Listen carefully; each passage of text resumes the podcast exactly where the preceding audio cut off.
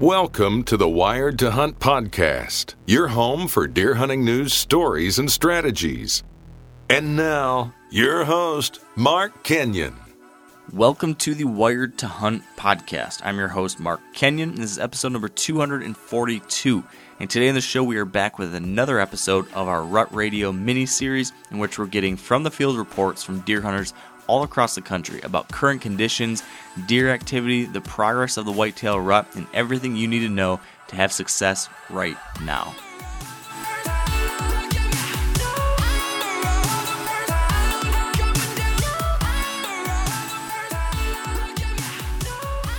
All right, welcome to the Wired to Hunt podcast brought to you by onX, and we're back for our weekly Rut Radio mini series in which we are hearing from experts all across the country about the latest in the whitetail world. What kind of action is happening right now, how the conditions are impacting deer and deer activity, how other changing variables in the future might impact things down the road, and all of that's done by way of the interviewing skills of my buddy Spencer Neuharth. How are you, man?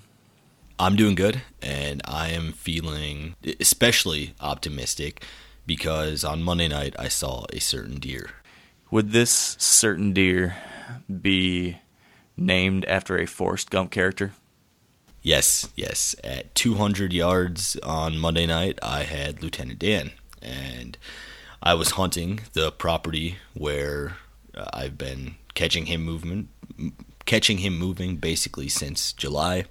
I was in the stand that I was trying to kill him out of in early September, and I hadn't seen him much since then. But that evening, I saw him get out of his bed, which was about 400 yards away, and from where I kicked him out of his bed back at the end of August, he was only bedded maybe 100, 150 yards from there, so he hadn't moved too much. Um, but what I do know about him is that he has kind of changed his food pattern. Previously, in the summer and, and early, early September, he was hanging out with my soybeans a lot, but now he is obviously focused on some natural browse as well as an alfalfa field on the neighbor's property.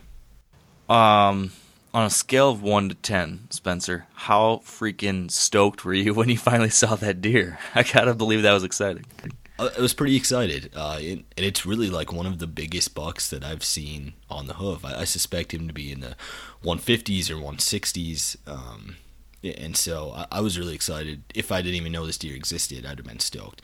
Now, something that has me a little bit concerned is he was bedding and it appeared that he was feeding on the neighbor's property. Now I can get sort of close to his bedding um, on, on my property still, but right now, uh, I'm not sure in this next week or so that it's going to happen with him because he's probably not going to change much of what he's doing. But once we get into that late October, early November, he starts getting a little more restless. He would maybe be more vulnerable to some calling. Uh, I think I could get a shot at him some morning.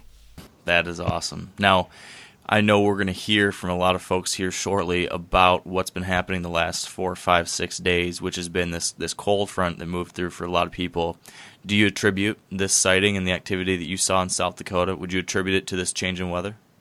Um, I'm not sure about that because North Dakota, South Dakota, Nebraska, we've been kind of unique in that we've been cold for a long time. Or prior to that cold front showing up, we had already been cold for like five days, and so uh, I'm not sure what I would attribute that sighting to. I actually saw a lot of deer that evening, and I think one of the big things is that those deer had remained unpressured.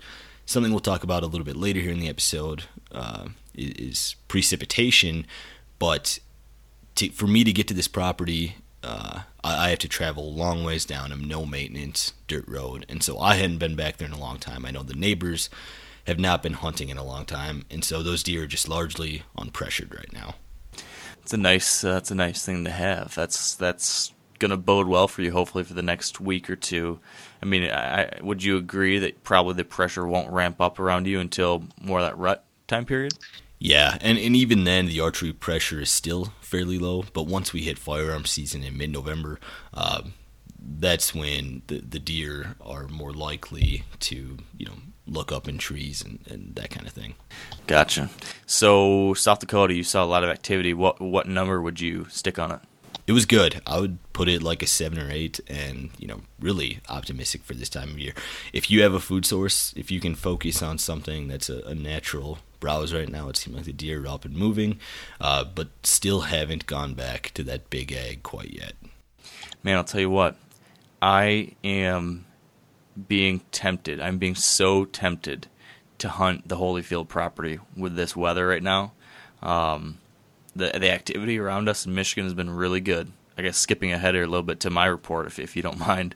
Um, here in Michigan, it's been pretty darn good for most people, and um, you know it looks really great the next few days too. Really, really high pressure and cold temperatures. You know, ten or more degrees below average for this time of year.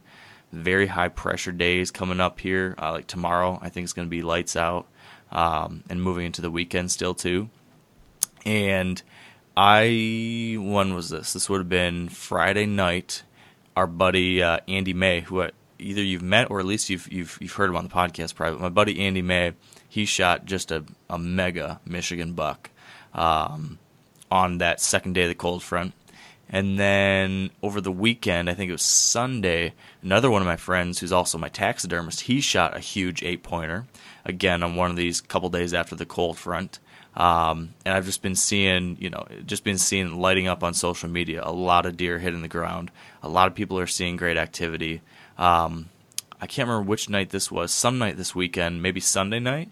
Um, I was out watching the Holyfield property, and I saw a buck I call Survivor. He's this deer that last year was a three and a half year old, and because I was targeting Holyfield, I said, all right, this buck is the buck I really want to make it to next year because he'd be awesome to see as a four year old. And at that point, I was hoping I was going to kill Holyfield that year, and then Survivor would be the buck I could chase in 2018. Um, well, Survivor didn't make it. He survived 17. He's alive now. And last night, whatever night this was, Sunday night or Saturday night or um, whichever, that was the first time I saw him move in daylight this year, and that was cool. Got some really good footage of him with the spotting scope. He was feeding in this brassica and oats food plot that I had planted out there, and he was moving probably 45 minutes before dark, just feeding. He wasn't nosing around does or anything. He was just hanging out. Um, so that was exciting to see. Now I don't know 100% sure what I want to do with that deer yet because I'm still holding out hope, you know, that Holyfield might be alive. So for now, I'm not targeting Survivor, but it was encouraging to see a four and a half year old deer. Any other year, probably a four and a half year old would be the best deer I have to hunt in Michigan, and I would be getting after him. I probably would have hunted the next day after him in that case, but because I'm playing it safe, thinking about Holyfield, I haven't done that. But gosh, with this weather, it's very tempting. I've got I've got a really good wind direction to go and hunt that stand where where Survivor was a couple days ago, tomorrow. 30.45, almost 30.5 as far as barometric pressure. In the 40s, which is like 10, 12, 13 degrees below average around now. I mean, ugh, that's the kind of situation that usually I'd be jumping on. So I'm kind of getting antsy pantsy over here. I don't know what to do, Spencer. yeah, well, I want to reiterate um, that this last weekend there were a ton of big deer that hit the ground. And like we talked about on last week's episode of Rut Radio uh, people were optimistic probably the most optimistic episode that we had had yet. So uh, as we expected you know, a, a, lot of deer got shot over the weekend, and, and that was exciting to see. And this week's episode, um, it, it, maybe leveled off a little bit, and it is more of the, the kind of things that you would hear for mid October. Uh, it is still largely weather dependent on how confident people are. And who we talked to this week, we have Todd Pringnitz from White Knuckle Productions in Iowa, and then Clay Force from Stewart Ranch Outfitters in Oklahoma. Then in West Virginia from 304 Outdoors is Trey Kearns. And then from Deer Hunter Podcast in Michigan is Kevin Vistison. Sounds like some good stuff. I'll be interested to hear what uh, what everyone's seeing and thinking. I know uh, I saw on Facebook that Todd Pringnitz's buddy Tyler killed an absolute jaw dropper in Iowa. Um, does he talk about that at all? Uh, he he did bring it up. Uh, he had you know a few takeaways from that hunt, and that was another one of those deer over the weekend that uh, you know confirmed that what everyone was saying last week on the episode was accurate. There were going to be a lot of whitetails killed. So so I think what we have here is a perfect case study of of how uh, accurate and helpful rut radio can be because what everyone was saying last week ended up happening. And if you took advantage of those uh, ideas and thoughts, maybe you had some success too, like the folks that we're going to hear about today. So uh, I'm gonna I'm gonna toot our own horn here, Spencer. Good job to us. that's right. That's right. And, and, one final thing I want to bring up before we get into the interviews is that uh, you know last year we did kind of a year in review, and the subject for October was acorns. Every call, every episode, people were talking about the the huge amount of acorns that were in the woods. Well, this year it hasn't been so much uh, about acorns. Uh, you know, people have talked about it, but not to the level of 2017. But but a big theme that uh, you'll hear a lot on this episode about and in previous episodes is the rain. Much of the Midwest and the Great Plains has gotten an unusual amount of precipitation over these last few weeks. And like where I'm at in South Dakota, for example, we've had some record breaking days for like 24 hour rainfall. And I think that is an important subject for whitetail hunting uh, on a number of, for a number of different reasons. Um, one of them being is just that large amount of standing water. If you hunt someplace that's like a horseshoe in a river, uh, I have a couple properties like that that I that I like to check out. Um, that almost creates a barrier, a, place where deer would naturally be able to cross in, in the fall. It's now almost like a high fence that unless they're absolutely forced to cross that river due to a predator or something, they're just not going to. And so, you know, the high water has kind of changed deer movement, I would say. Another thing is with acorns on the ground, if you get a lot of this rain, uh, you know, some standing water or soggy soil can promote fungus growth in the acorns and that can make acorns rot faster. So you know we're losing some of those natural food sources. And then the biggest thing i think is that this will definitely slow down harvest. Uh, you know in, in my area of south dakota it looked like beans were going to be out you know over 10 days ago or so but we got all this rain and that's going to delay things almost until november possibly. And so the food sources are going to look differently this year than they did last year for sure, and a big part of that is precipitation. Yeah, that's a great point. I'll add one more thing on precipitation because every year when we get a spell of a lot of rain, I get all sorts of emails or Facebook messages saying, What do you think about hunting in the rain? Is it a good idea? What's the activity like? Blah, blah, blah. And so I just want to give like my 30 second Cliff Notes thoughts on hunting in precipitation. I tend to like it quite a bit, especially in states like Michigan where there's a lot of hunting pressure. For whatever reason, it seems like compared to some other guys I hear that hunt like like Dan, when he tells me about Iowa, he's like, ah, I don't really care for those rainy days. But when I see a rainy day in Michigan, I'm almost always in the tree. And those mature bucks that you never see moving in the daylight otherwise, so consistently here in Michigan on those cruddy days, that's like the first time or the only time I see them on their feet. So something to think about. Now, if it's like a torrential hurricane downpour, no. But if it's like a light drizzle, those days can be money. Or even if you do have a heavy rain, if you're out in the tree stand during that heavy rain and it stops, as soon as it stops, those deer will be on their feet and moving around. You want to be in the tree then, you don't want to be walking in or you don't want to be sitting on your couch because for an hour of the night it was raining. So I'd recommend hunting on those rainy days, but be careful about the implications of that. So, obviously, if it's raining a lot, you have concerns around a blood trail. So, be really, really careful with your shot selection. Be really smart about how you're going to approach that. And, and something I'd highly recommend if you're going to hunt in the rain is try to make sure that you have or look into options as far as having a tracking dog. We had a situation this past Friday night. My buddy Andy, as I mentioned, shot this buck, and it started raining right after he shot the deer, and he was concerned about it washing away the blood. So he gave me a call, and I've got another friend who has a tracking dog who I've had come out and track deer with me, and, and I kind of, we kind of helped train him on some of my deer, and he runs them on all sorts of other folks that shoot deer around here, and this dog's great. We went out there, it was a lot of rain, really hard to find blood, and probably would have not found blood. Maybe wouldn't have found the deer without a ton of grid searching in this area. But because we brought that dog out, within less than 10 minutes of getting out there, we were at Andy's deer, which was more than 200 yards away probably from where he shot in very very thick like CRP grass like you would have never seen this thing probably that dog got right on it even though the rain had washed almost everything away these dogs can get on that smell so that's something to think about if you are going to hunt in rain blood trailing can be more difficult, so make sure you've got a dog handy if possible. Uh, that can make sure that you know, of course, you, you got to really prioritize and make sure you can recover that deer.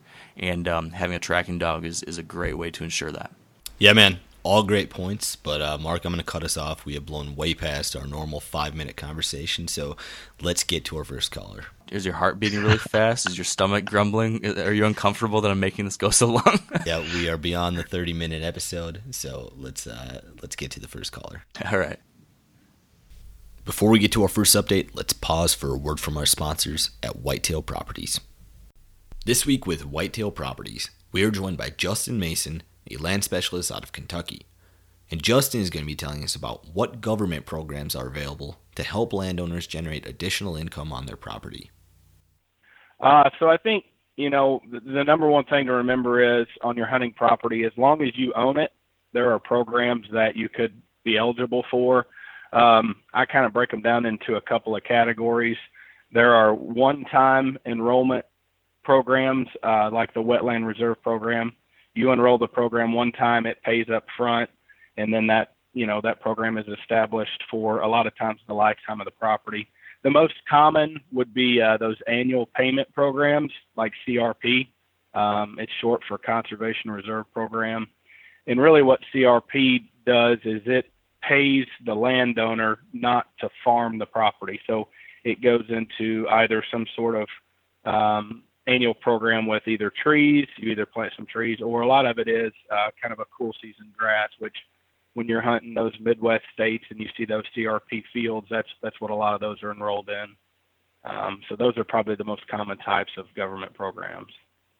If you'd like to learn more and to see the properties that Justin currently has listed for sale, visit whitetailproperties.com backslash Mason. That's M A S O N. All right, and joining me on the line first is Todd Pringnitz from White Knuckle Productions in Iowa. Now, Todd, in Iowa, what would you say the buck activity has been lately on a scale of 1 to 10? On a scale of 1 to 10, probably about a 2 or 3 in the last two weeks. It's been pretty slow. Um, what we basically do this time of year is watch the weather fronts. And yesterday was the first real kill day that we've seen here in Iowa. And actually, one of my good buddies uh, knocked down a big, big buck last night. Just through the community and group of guys that um, I hang out with, everybody's been kind of saying the same thing on their trail cameras that bucks have just disappeared the last couple of weeks. And I don't think it has anything to do with hunting pressure. I think it has more do more with food sources. Uh, they have been on the acorns hot and heavy, and a combination of that with a lot of standing crops still. Not a lot of farmers have gotten their their food out just because the weather has been so wet down here. So I think a combination of several factors have really restricted the movement. But boy, when you get that one cold front come in like we did yesterday, it absolutely changed everything. And of course, my buddy got a crack at one of these bucks that hadn't shown up on a camera in a couple weeks. So this is the time of year you really got to watch the weather. Are there any takeaways that you had from your buddy uh, getting that big buck on the ground? Yeah, absolutely. It was actually uh, kind of an interesting um, when when he was uh, when he finished gutting the deer. I I asked him, "Let's cut up the stomach. I want to see what what this buck's been feeding on." And it was a big dandy buck, and um, it was very interesting I, I I find it fascinating to see what these animals eat. But the the one thing that really uh, was a surprise to me was there was quite a few acorns inside of its belly that literally hadn't been chewed. It was swallowing the things whole, which I honestly didn't know whitetails did. I've I've watched so many deer over the years sit and crunch on acorns, and you find it amazing that they can get the nuts out of the out of the shells. But this sucker had all sorts of big acorns inside of its belly, uh, as well as tons and tons of green browse, which is very normal. Usually their belly contents are at least 30 to 50% green browse. And then he also had quite a few corn kernels in there as well. So kind of a mix of a variety of different foods, but but that weather front really, really put everything on their feet. Uh, I was out hunting and filming with a different friend of mine. We saw some nice deer moving last night, but before yesterday, it was almost like a week of just not even worth going out. We're recording this on October 16th, and you said you suspect the buck movement is at two or three right now. Um, on yes. years past in mid October, is it typically that poor in your area? Yes, generally, and and each year is different based on when they get the crops out. Some years the crops are all out by now. Other years it's in the, into November. But usually we hunt the front, um, and I'm just looking at like the next five days, for example, and they're pretty mild temperatures uh, 61, 65, 54, 60, and 64. So my five day goal, I would hunt that one afternoon, Thursday, which is uh, October 18th. There's going to be a small front coming in, and it's not it's not a significant front, but that would be a spot I'd move into one of my easy to access areas, uh, possibly a green food plot or a field edge. Uh, and that's the type of hunting I'm doing this time of year. I just I don't want to get into my my bedding areas or any of my thick cover uh, because it's just too early to generally catch those big ones moving much.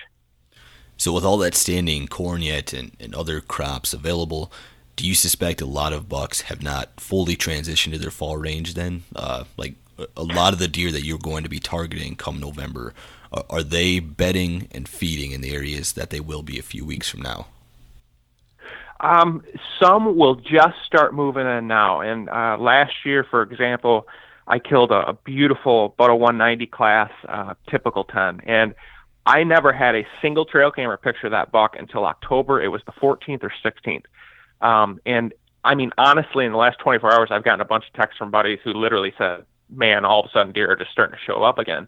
But there is people call it the October lull. The deer are always moving around, but the hard part is for a lot of guys, myself included, access on farms is dramatically reduced when all these standing crops are out. I mean, you just can't get into the areas unless you're going along the field edges. Um, and certain cases, you just can't get into certain areas. And so, for my my situation, my experience, what I've seen over the years, this is the time of year where I like to be patient, watch my cameras, and let the cameras dictate my next move. Because there's been years past where I was hunting a, a big eight year old uh, four or five years ago.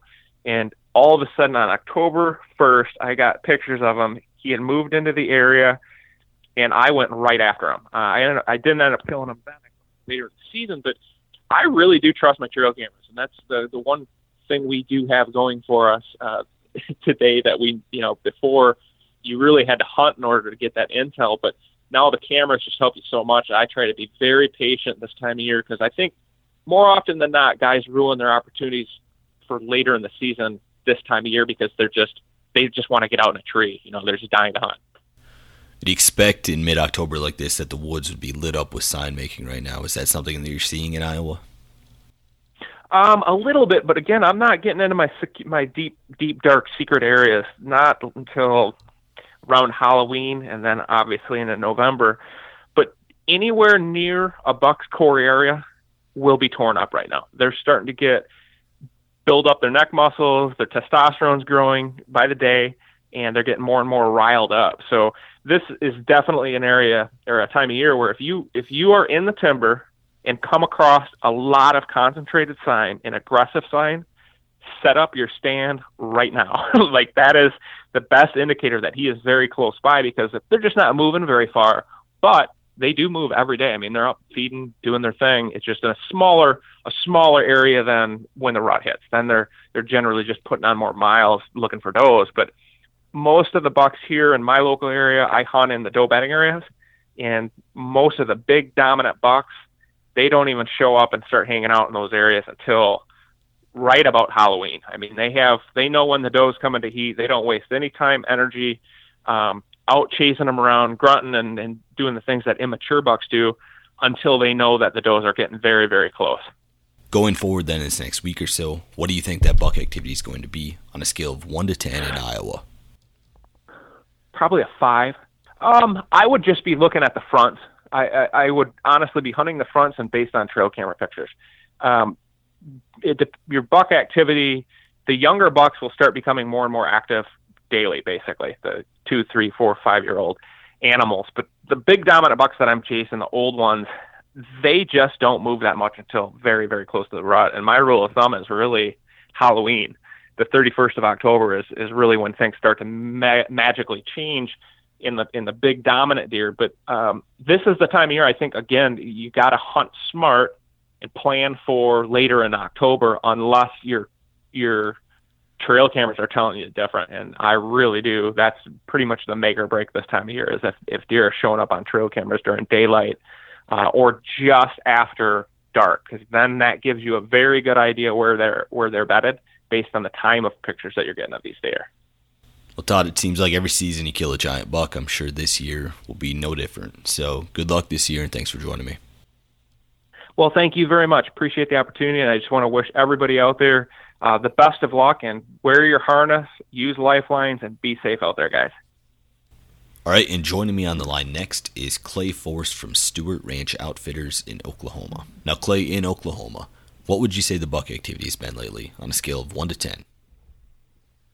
Uh, from what I've been seeing, based on camera and based on just getting around, uh, buck activity's high. Um, I think I'd probably put it around a, a six to a seven right now. Is that typical for mid October for you guys to have a, around a six or seven for buck movement? Um, honestly, no. I think typically it's a little less than that. Uh, we're having some, at least for Oklahoma standards, uh, extreme uh, weather shifts. Uh, we're in the mid 40s right now, and I think that's kind of attributing to bucks being on their feet a little more. Typically, it's still highs in the upper 70s, low 80s kind of thing, and so typically this is kind of that October lull, uh, so to speak, time of time frame. So I think with this weather uh, the rain that we've been having, uh, crops are up a little more than typically they usually are this time of year. I think that's kind of all uh, attributing to a higher buck activity for this year. The story in much of the Midwest and the Great Plains has been rain over these last few weeks. Is that something that's affected you guys in Oklahoma as well? Uh, yes, sir. Yeah, we've had, uh, depending on where you're at on the ranch, somewhere between 14 and about 18 inches of rain in the last two weeks. Um, I don't think it's affected the deer uh, negatively, um, or at least what I've been seeing. A lot of our creeks are up, and just as far as us getting around to check things, it's affected that. But as far as deer movement and deer being out and about, um, I don't think it's affected it negatively in, in any any aspect right now. What are you seeing for sign making in the woods I think I think bucks are it's about 50-50 here on the ranch right now. Uh, I'm still seeing deer bachelored up, still moving in groups, but I'm also seeing deer or groups starting to break up. A lot more scrape activity and, and starting that seeking phase a little bit um, as far as this time of year. So I think for right now we're about a 50-50 split, and the weather's supposed to stay consistent. So I see bucks really starting to hit scrapes, really starting to start moving toward that rut time frame uh, here in the next couple weeks, which should really shape up pretty well because uh, we've got muzzleloader season coming up here in about a week, and uh, so it really should shape up for a good season for us.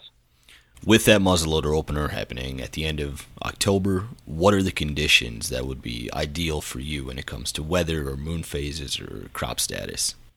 Uh, right now, if we could keep this consistent weather pattern where our highs are in the mid 60s, lows are in that mid to upper 40s, low 50s.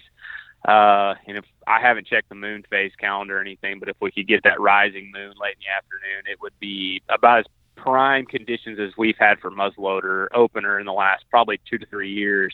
Uh, weather, it seems like the last couple of years, we still have had highs in the 80s and uh, we've had some success, but I'm really optimistic on this year just due with the weather, the way it's playing into this opener. Uh, I think we should have a, a high success rate with our hunters coming in. And around that muzzleloader opener, would you be using any calling techniques, uh, rattling, grunting, snore wheezes, anything like that?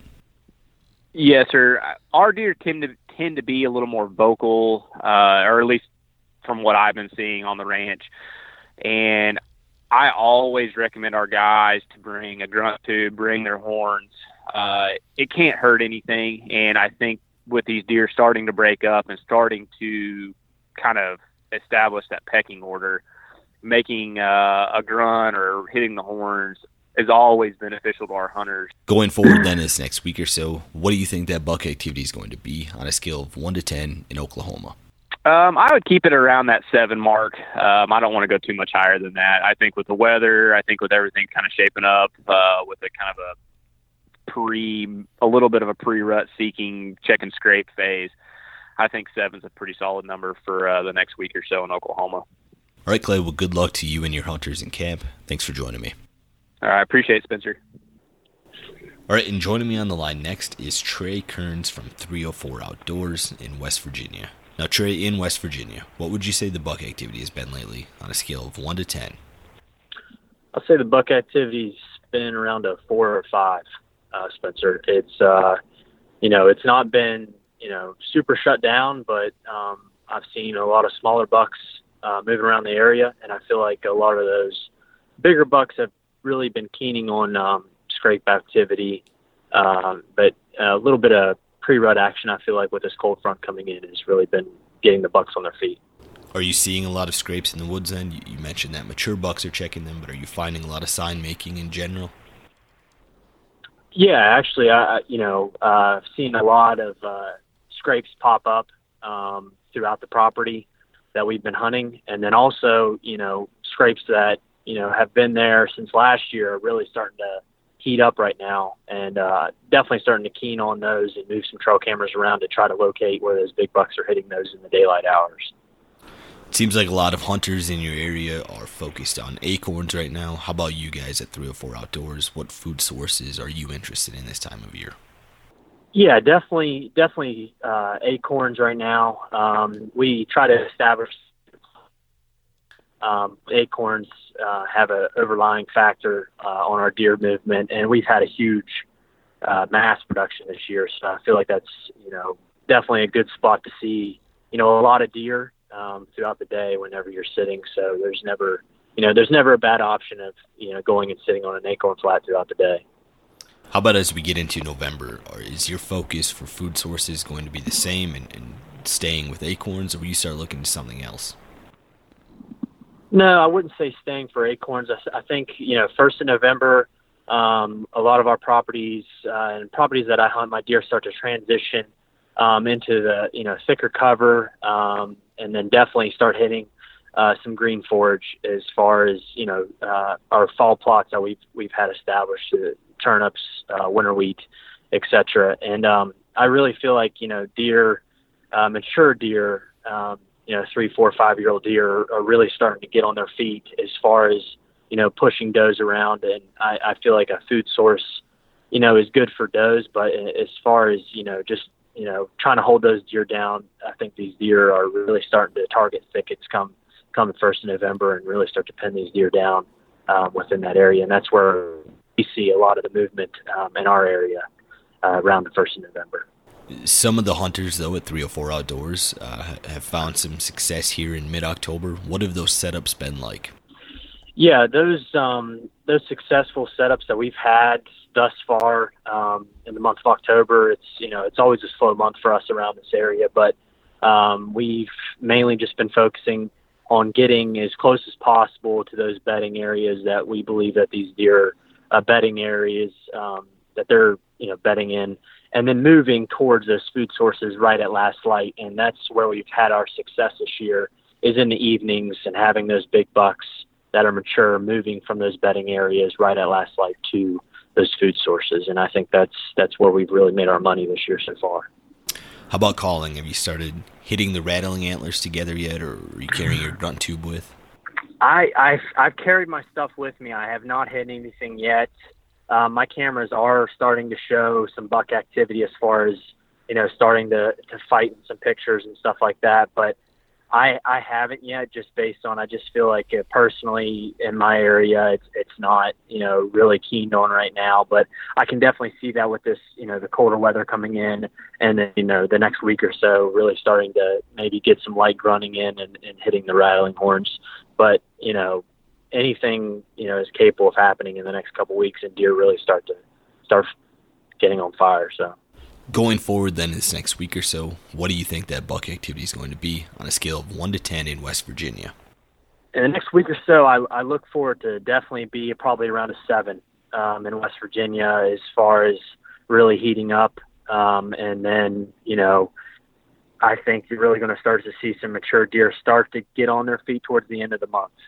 All right, Trey. Well, good luck to you and the other hunters at 304 Outdoors. Thanks for joining me. I appreciate it, Spencer. Thanks for getting a hold of me. All right, and joining us on the line next is Kevin Vistison from Deer Hunter Podcast in Michigan. Now, Kevin, in Michigan, what would you say the buck activity has been lately on a scale of 1 to 10? Uh, 110, I'm going to go right down the middle and go 5. This week, might be one of the more difficult weeks of hunting that'll you know that we'll encounter all season. Uh, essentially, the deer are out of their summer patterns and they're just settling in. You know, you small game hunters have been in the woods now for a couple weeks, as well as archery, and uh, the deer are starting to get bumped around. They're out of their summer patterns. They're starting to move into the rut phase. They will, uh, you know, probably not do a lot of daylight moving um, here in the next week or two until the rut, you know, starts going and some does start coming into estrus, and uh, then I think people will be able to start capitalizing on some some daylight movement. Now I know you've been hunting northern Michigan as well as southern Michigan lately. Uh, how have those two areas been different for you when it comes to seeing buck movement, or what you think the rut stage is in those areas? I think the biggest thing is the food sources. Southern Michigan, I mean, the food sources are similar, but northern Michigan, they're just stretched out over a, a larger area. And um, obviously, all properties are vastly different, and that has to be taken into account. A piece of managed land with food plots is going to hunt a lot different than a um, state forest that you're competing with uh, pressure and other hunters. But oaks a ton of acorns on the ground this season, more than I remember seeing um, in any recent history. Um, clear cuts that were done in this past winter or this early spring, I've noticed are still green and holding leaves, whereas clear cuts that are two or three or you know more years older, the leaves have already begun to go yellow brown and in some instances fallen off. So those clear cuts that were done this previous season definitely have increased deer activity. Uh, where those older cuts, the deer are off of them and they're already they're on acorns and other browse. Um, versus down here in southern Michigan, the food sources can be um, still just a lot of stuff is green. They're natural forage as well as you know any food plots that were done for fall hunting are uh, you know as good as they're going to get really all season. The deer on those, um, they're tearing the corn uh, down that's not picked yet, and then the stuff that is picked, they're in those fields at night uh, on on the stuff that was left over from the combine. Are you finding a lot of sign making in the woods right now as far as rubs and scrapes go? Yeah, scrapes are, I mean, every day now. They're popping up more and more. I checked some trail cameras this morning and uh, just en route to two cameras, I think I came across six scrapes, and we had some rain and wind here yesterday. So I honestly wouldn't be surprised if, uh, you know, even all six of them were done just last night. We've had cold temperatures. Um, a lot of leaves are starting to fall uh, I haven't had the opportunity to put these SD cards in and look at them yet, but uh, I assume that I'm going to see increased activity. And I know just going off the number of photos that were on the cards that uh, you know it's it's a sizable more amount than the last time I pulled cards back in beginning of September. So. Now, you probably have some of the more pressured deer in the country there in Michigan. What are your calling strategies when it comes to this time of year as we even get into the rut? Will you call to those bucks, or do you find that typically has a, a negative reaction? Uh, rattling, the snort wheezing, the real aggressive loud calling. Um, all that I've ever seen happen from that is deer run the opposite direction.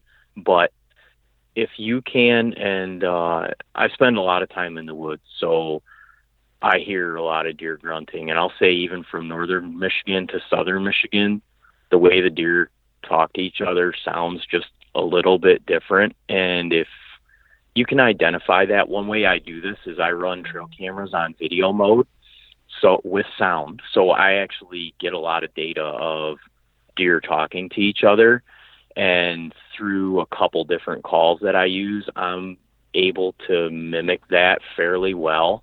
And I'll just use real subtle recreations of the sounds that I hear of these bucks essentially when they are, uh, you know, in pursuit of a doe. Whether you know, I guess I'll identify it as a, a tending grunt. Uh, some just short, uh, subtle grunts when a buck is in pursuit of a, a doe, and I've had great success with that over the course of the last ten years.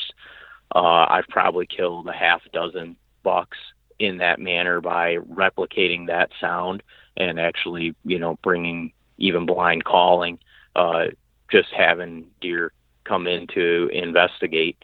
And uh, I've passed a lot of year and a half old bucks doing that, but every now and then a, a nice two and a half year old or three and a half will come in to investigate, and that's been a a, a great. Um, th- that's the only way I've ever been effective to call and kill deer here in my state. Going forward, then in this next week or so, what do you think that buck activity is going to be on a scale of one to ten in Michigan? I would say that it's going to start to increase provided that people are conscious of how intrusive they're being with their properties and the places they hunt. Um, these deer are moving at night every night right now. So if you're don't allow them to pattern you before you pattern them and they they do that pretty quickly if you go to a tree stand one or two times i'm pretty confident that those deer will come across that scent and they will id where you are. Um you have to be on your toes. Um and if you're doing that if you're not letting them get ahead of you and you're staying ahead of them then i would say over the course of the next week things are going to you know increase where we'll be getting into the sixes and the sevens. And by halloween um you know, from Halloween to essentially November 25th, um, you know, that whole beginning latter part of November is uh, is just gold. So, all right, Kevin. Well, good luck in Michigan, and thank you for joining me. Thanks, Spencer. And that concludes this week's episode of Wired to Hunt Rut Radio. Thank you to Todd, Clay, Trey, and Kevin for joining me, and thank you guys for listening. As always, make sure you're following Wired Hunt on Facebook, Twitter, Instagram, and YouTube, and follow me, Spencer Neuharth, and my blog, Rutfresh, on Facebook, Twitter, and Instagram as well. The next time I talk to you guys, we are going to be in the October 20s, and I am really excited to finally get some reports where people are talking about seeking and chasing and pre rut and just anything that has the word rut involved because we are pulling up on the best time of the year. Until then, stay wired to hunt.